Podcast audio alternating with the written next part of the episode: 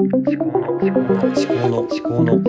ハンマー投げラジオ。毎朝5分のアウトプット週間。思考のハンマー投げラジオ。はい、思考のハンマー投げラジオ第172回です。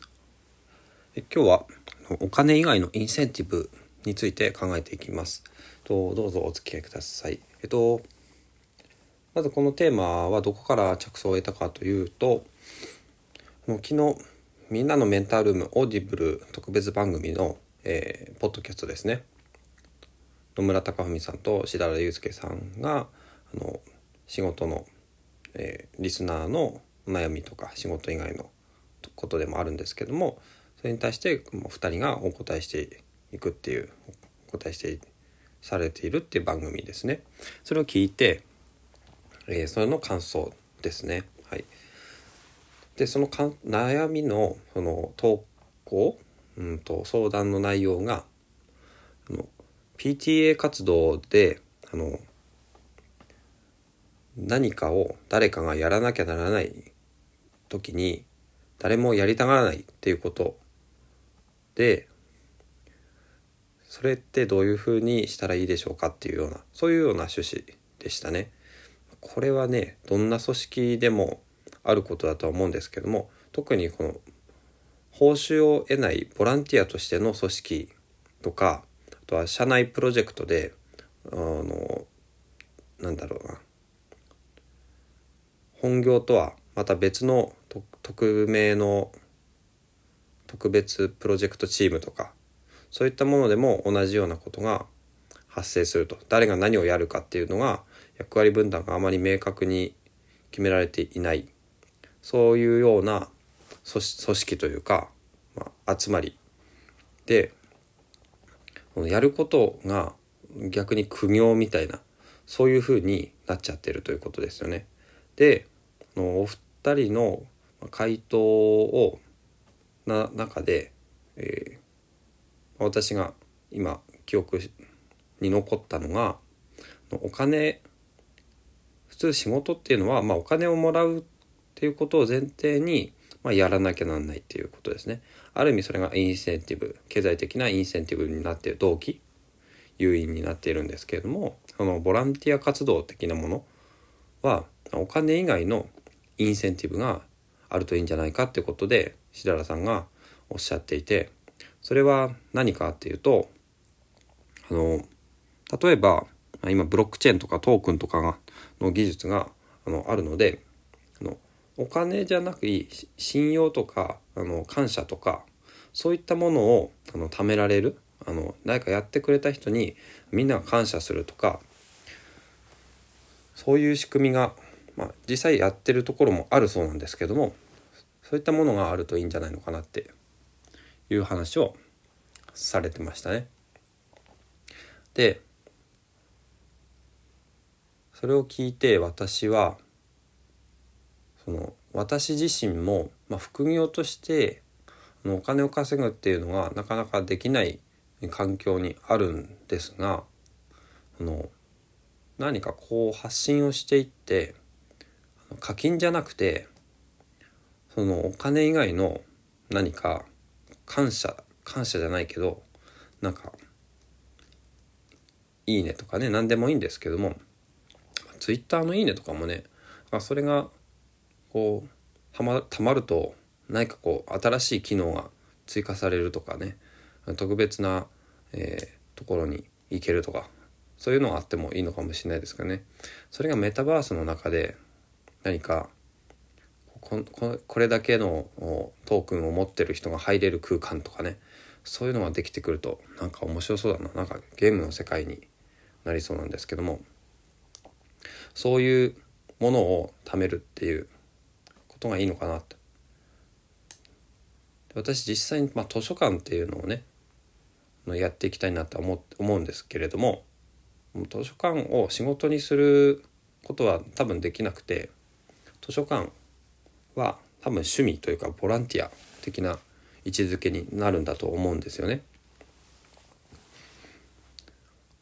ただそれで、何も対価がない状況を続けていくっていうのは多分自分にとってもそんなにいいことではないし、利用者にとっても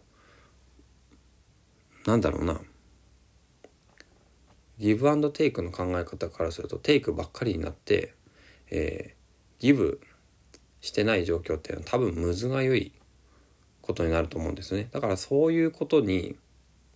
この図書館とかこういう発信活動とかの何かこう見返りとしてお金ではないインセンティブを私も貯める、そういう仕組みがあると何かいいんじゃないのかなっていうふうに考えました。で、みんなのメンタールームはものすごくおすすめの番組ですね。で、オーディブル特別番組なので、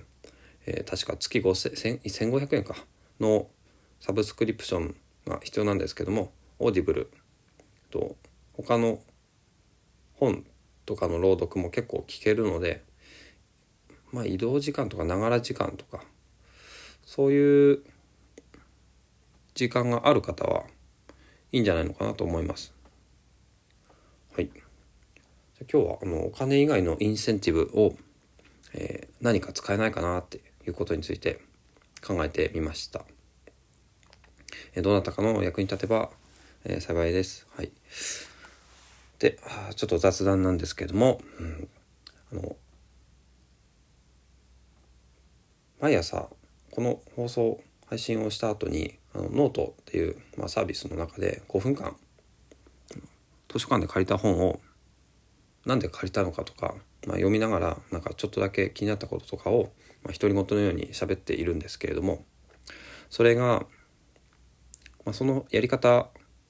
を含め、本ですね、ブックの本の